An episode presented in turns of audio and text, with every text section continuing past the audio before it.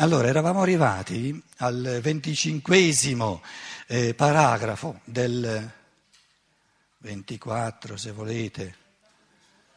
Sì, il 24 parla del, del digerire, pensavo che aveste già digerito eh, la scena. Allora, 24 diceva, a questa mia proposizione riguardante il pensare, si potrebbe facilmente contrapporre come ugualmente giustificata la seguente altra. Anche per digerire non si può aspettare di aver osservato il processo della digestione. Prima bisogna che ci sia la digestione e poi soltanto dopo si può pensare sulla digestione. Sarebbe però un'obiezione simile a quella Pascal, che Pascal faceva a Cartesio, contrapponendogli il detto io vado a passeggio, dunque sono. Senza dubbio, devo ben digerire prima di studiare il processo fisiologico della digestione.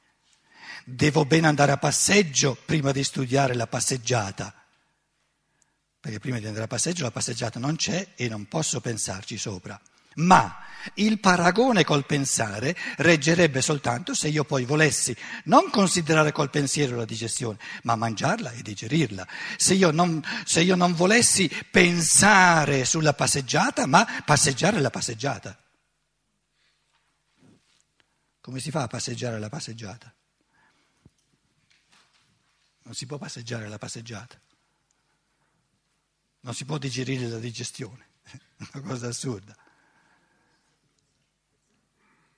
Quindi il pensare è l'unica cosa che fa di tutte le cose oggetto della propria riflessione, compreso il pensare. L'unica cosa. E questo è lo statuto, diciamo, la, la posizione unica, particolarissima del pensare. E non è senza ragione il fatto che la digestione non può divenire oggetto del digerire, mentre il pensare può benissimo divenire oggetto del pensare. È dunque indub- indubitato, indubbio, che col pensare, nel pensare, noi teniamo il divenire del mondo per un lembo, dove noi dobbiamo essere presenti se qualcosa deve prodursi. Cioè, il pensare è un frammento di evento cosmico, di divenire del mondo ed è l'unico frammento di divenire del mondo che creo io. Tutto il resto lo trovo. Io, Cartesio diceva, io passeggio, io vado a passeggio, dunque sono. Ma la differenza è che quando io dico io penso, parlo di una cosa che c'è in tutto e per tutto tramite me e non c'è in nulla senza di me il mio pensare. Mentre io potrei dire, ma perché io, va, perché io, possa andare a passeggio deve concorrere, il, ci deve essere il mio corpo, io non posso identificare il mio corpo con me, ci devono essere le gambe, io non posso identificare le mie gambe con me, perché le mie gambe non sono unicamente prodotto del mio spirito. Invece il mio pensare è unicamente prodotto del mio spirito. Quindi il pensare è la sola creazione che è in tutto e per tutto mia. Il camminare non è una creazione, non è un'attività in, al 100% mia. Qualcuno dirà, però anche il pensare non è al 100% la mia attività. Invece non è vero. Il pensare di una persona è al 100% la sua attività. E quello che manca, il pensare che manca, è un, una mancanza della sua attività.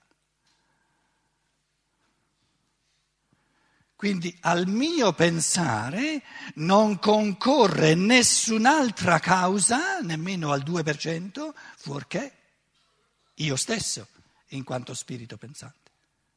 Una gran bella cosa.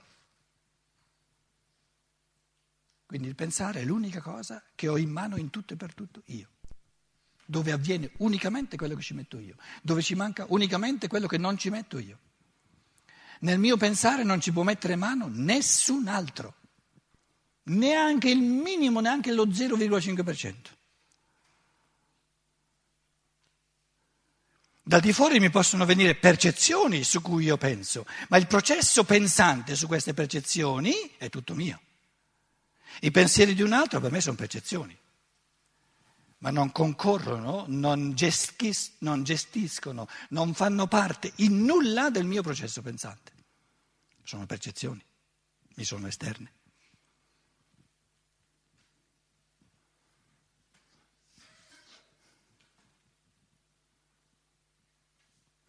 Da questo risulta che uno può dire nel mio pensare sono assolutamente libero,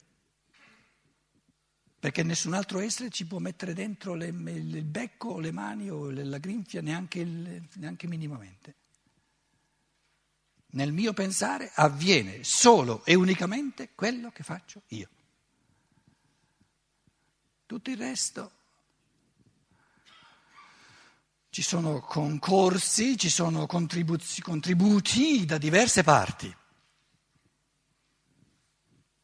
Devo fare i conti col mondo per tutte le altre cose. Nel pensare, riguardo al pensare, devo fare i conti unicamente con me stesso. È dunque indubitato che col pensare noi teniamo il divenire del mondo per un lembo, dove noi dobbiamo essere presenti attivi, produttivi, se qualcosa deve prodursi. E questo è proprio quel che importa. Questa è appunto la ragione per cui le cose, tutte le cose, stanno di fronte a me così enigmatiche. La ragione è, il motivo è che io non prendo nessuna parte al loro prodursi.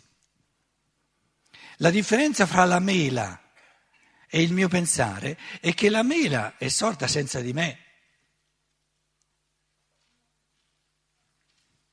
Come faccio io a essere competente in fatto di mela se è sorta senza di me? Chi l'ha fatta sorgere è molto più competente che non io. Sommamente competente sono io rispetto al mio pensare perché sono io a crearlo.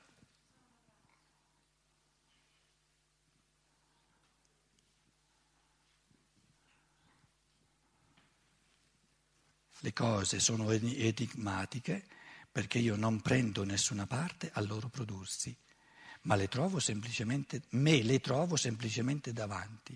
Del pensare, invece, io so come si produce. E perciò l'unico punto di partenza originario per la considerazione di tutto il divenire del mondo è proprio il pensare. Prendiamo l'esempio concreto, semplice, della spesa quotidiana o settimanale, come volete. Adesso Faccio l'esempio un pochino più strutturato dicendo la mamma o l'adulto va a fare la spesa col bambino piccolo e col cagnolino. Adesso di tutto, tutti i pensieri che fanno parte del fare la spesa, noi non ci rendiamo conto di quanti pensieri accompagnano il fare la spesa, perché siamo abituati a pensare. Un calcolo, un pensiero è quanta gente ci sarà e a seconda delle code uno calcola il tempo che ha a disposizione, eccetera. Allora uno dice, da come io conosco quel negozio lì, tra le 4 e le 5 del pomeriggio, faccio per dire, eh, un esempio, c'è meno gente che tra le 6 e le 7 del pomeriggio, le 18 e le 19 per Luciano, altrimenti non ci capiamo. Eh?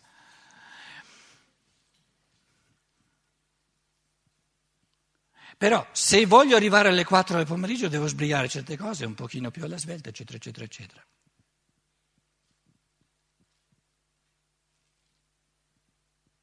È chiara la cosa? Eh, per chi la pensa è chiarissima.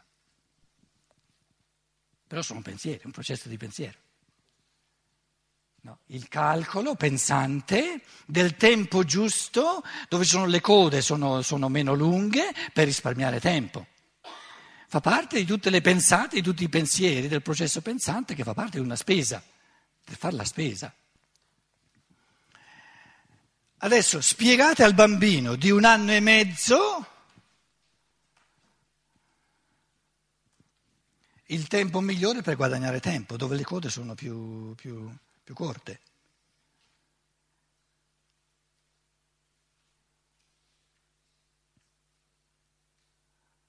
Concetto di coda corta, poca gente, guadagno tempo, sono concetti. Il pensiero li mette in rapporto l'uno con l'altro. Il pensiero sa, quando le, corte, le code sono più corte, risparmio tempo. Spiegatelo al bambino, piccolo, che non sa ancora pensare. Passa un po' di tempo, il bambino arriva a due anni e mezzo, tre anni, comincio a spiegargli, guarda eh, Carletto, ehm, se tu vai alle, alle sei, no? se tu vai più tardi, eh, mi ritorni indietro dopo due ore. Invece il tempo migliore, quando c'è un pochino meno di gente, è di andare un po' prima. Comincia a capirlo. Ciò che due anni prima non, proprio non ci capiva nulla, comincia a capirlo. Lui, quando ancora non ci capiva nulla di queste riflessioni del pensiero, che c'è un rapporto tra la coda, la lunghezza della coda e il tempo che devo impiegare per fare la spesa, il bambino un po' alla volta lo capisce. Però il, l'esperienza della coda lunga o corta, quindi di un tempo maggiore o minore, Supponiamo che il bambino, la mamma l'ha preso il bambino da quando eh, sapeva camminare, o anche prima se volete. Quindi la percezione sia delle code lunghe, sia, non dico la percezione, il vissuto delle code lunghe e delle code corte, del tempo maggiore o del tempo minore, il bambino l'ha avuto mille volte. Quindi non è dall'esperienza che lui trae il concetto di abbreviazione di tempo rispetto alle code. Perché l'esperienza del rapporto tra le code e il tempo, l'esperienza in quanto tale, il vissuto in quanto tale, il bambino magari a un anno e mezzo dove ancora non si è pensato, l'aveva fatta cento volte. Quindi non mancava l'esperienza, non mancava il vissuto delle code lunghe e vuote, mancava la facoltà di pensare. Tanto è vero che adesso il bambino a 4 o 5 anni comincia a capire molto bene che quando la coda è lunga, mm, mannaggia, adesso io vorrei andare a giocare, eccetera, però la coda è lunga, ci devo mettere più tempo. Aspetta, fammi vedere eh, quando invece le code sono più corte, in modo che io vado quando la coda è più corta e posso giocare prima, posso giocare dopo. Adesso prendiamo il cagnolino. Il cagnolino è sempre andato, c'era sempre, insieme con la mamma, insieme col bambino. Il bambino per un certo tempo non ci capiva nulla del rapporto tra le code lunghe e corte e il tempo che si risparmia o che si, o che si spende. E poi un po' alla volta lo capisce. Il cagnolino, l'esperienza l'ha fatta pure lui sempre, ha vissuto il tempo lungo e il tempo corto che si passa eh, dietro le code. E quando arriva il tempo che anche il cagnolino capisce, il rapporto che c'è fra la lunghezza della coda e il tempo che si impiega o che si risparmia, questo tempo non arriva mai. Perché il cane non sa pensare. Il bambino è un, un, un pensatore in potenza, perché è un essere umano. Quindi la facoltà di pensare, diciamo, la, la facoltà di pensare si traduce da facoltà, in, da, da potenzialità in attualità in base diciamo, alla perfezione del sostrato organico. Quindi il bambino sta ancora lavorando al suo cervello, il cervello deve ancora eh, essere strutturato ulteriormente per poter poi cominciare a pensare. Invece il cane non ha nessuna possibilità di strutturare il cervello in modo tale che diventi il sostrato per un processo di pensiero. E io dirò al cagnolino, senti un po', ma tu non hai ancora capito che quando le code sono lunghe ci vuole più tempo? E Bobby, il cagnolino, che mi dice? Dice, stai parlando di qualcosa da mangiare o, o, o, o capito?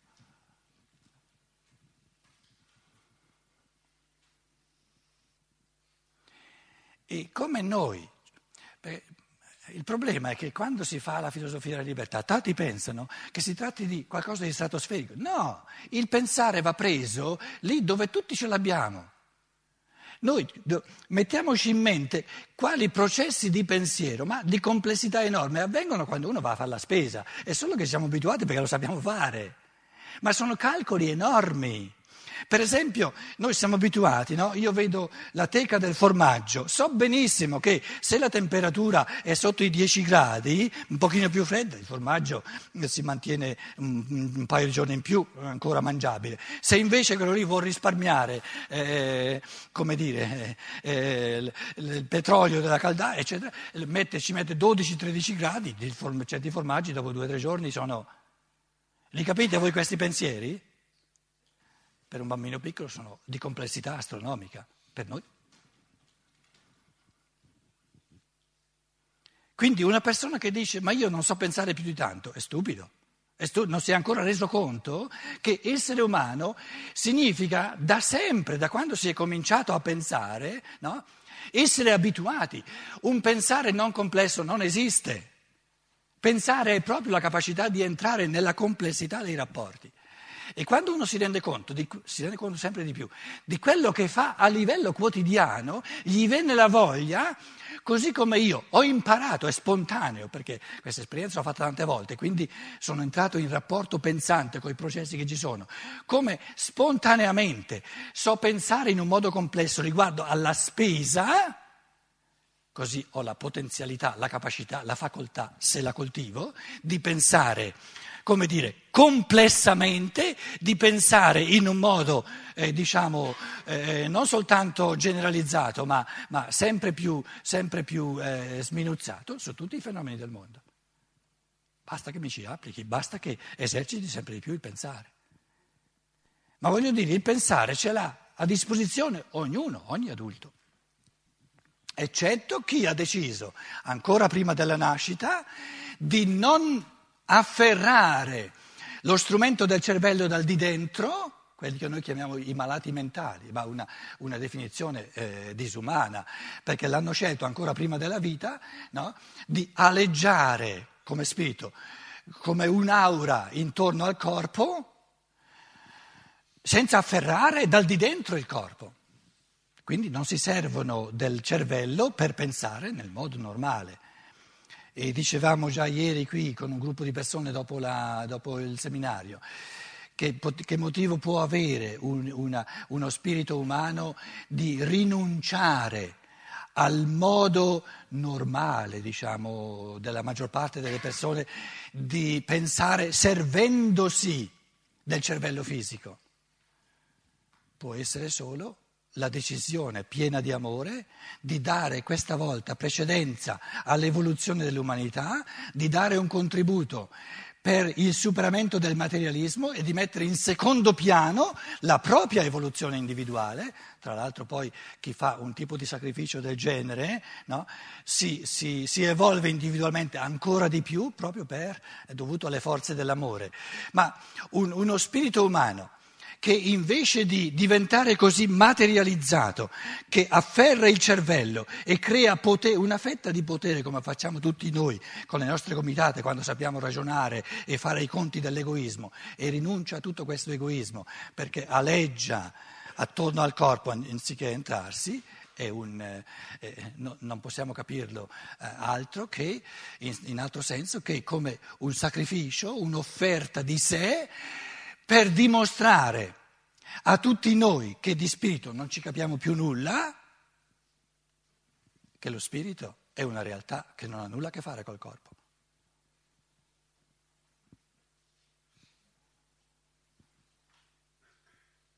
E che in fondo uno spirito umano divenuto prigione del cervello fisico è uno spirito caduto e ha un significato soltanto se lavoriamo a riaffrancare, a liberare sempre di più la, diciamo, il processo di pensiero, lo spirito umano, da questa cattività di, di imprigionamento nel cervello, nelle leggi del cervello. Tant'è vero che eh, chi era eh, ieri sera, già che stamattina, che diceva ma come? Eh, eh, il processo di pensiero dipende dal fatto di aver mangiato la pasta asciutta o di non averla mangiata, no? E dicevamo, certo, il, lo stadio attuale dell'umanità è di un massimo di concausanza da parte del fisiologico, da parte del biologico nei processi di pensiero. Ma non era così all'inizio e non deve, non è necessario che resti così per tutta l'eternità. Eh, questa, questa dipendenza dello spirito pensante dal sostrato del cervello, questa dipendenza attuale dei processi di coscienza dal biologico, ci dà proprio il compito evolutivo di affrancare, di liberare sempre di più il processo di pensiero dal, da ciò che avviene diciamo, nella, eh, nell'elemento fisico, nel sostrato biologico, nel DNA, eccetera. 26. Voglio qui rilevare un errore molto diffuso riguardante il pensare. Esso consiste nel dire il pensare, quale è in se stesso, non ci è dato in nessun luogo. Quel pensare che collega le osservazioni delle nostre esperienze e vi innesta una rete di concetti non è affatto uguale a quello che più tardi estraiamo dagli oggetti dell'osservazione e facciamo oggetto del nostro studio. Quello che in un primo tempo intessiamo incoscientemente nelle cose è tutt'altro da quello che poi coscientemente ne tiriamo di nuovo fuori. In altre parole, questa obiezione dice come faccio io a sapere che il pensare che produco originariamente e il pensare che osservo poi sia lo stesso pensare? Può darsi che siano due tipi diversi di pensare. Se fossero due tipi diversi di pensare, io dovrei essere due esseri diversi. Perché il pensare non è qualcosa che io ho, non è una caratteristica del mio essere, ma è l'essenza del mio essere. Quindi se ci fossero in me due essenze diverse del pensare, io dovrei avere due esseri diversi, dovrei essere due esseri diversi. E allora non avrei più ragione di parlare di io.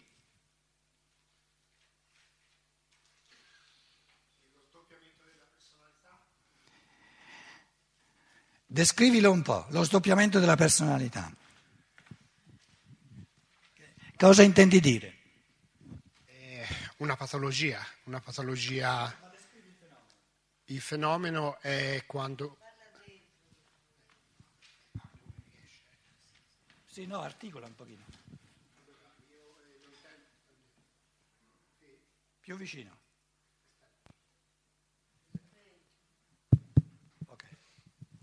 La, eh, dunque, la mia domanda sorge per questo, perché eh, ho un'esperienza di un, una parente che soffre di sdoppiamento di personalità e quindi in certi momenti pensa eh, e agisce in un modo e in certi momenti pensa e agisce in un altro. E quindi eh, mi, mi, è sorta questa domanda appunto eh, facendo i paragoni con questa persona. Io la intendo come patologia del, della psiche, patologia della malattia. Non so se sono stato chiaro. Eh? Mm, più o meno. Comunque partiamo dal fatto che tu dai per scontato che non è il caso normale, lo chiami patologico. Quindi tu indirettamente dici il caso normale è che l'io non è sdoppiato. Prima affermazione che è già importante. Allora, come avviene questo fenomeno patologico, cioè malato, non normale, di sdoppiamento dell'io?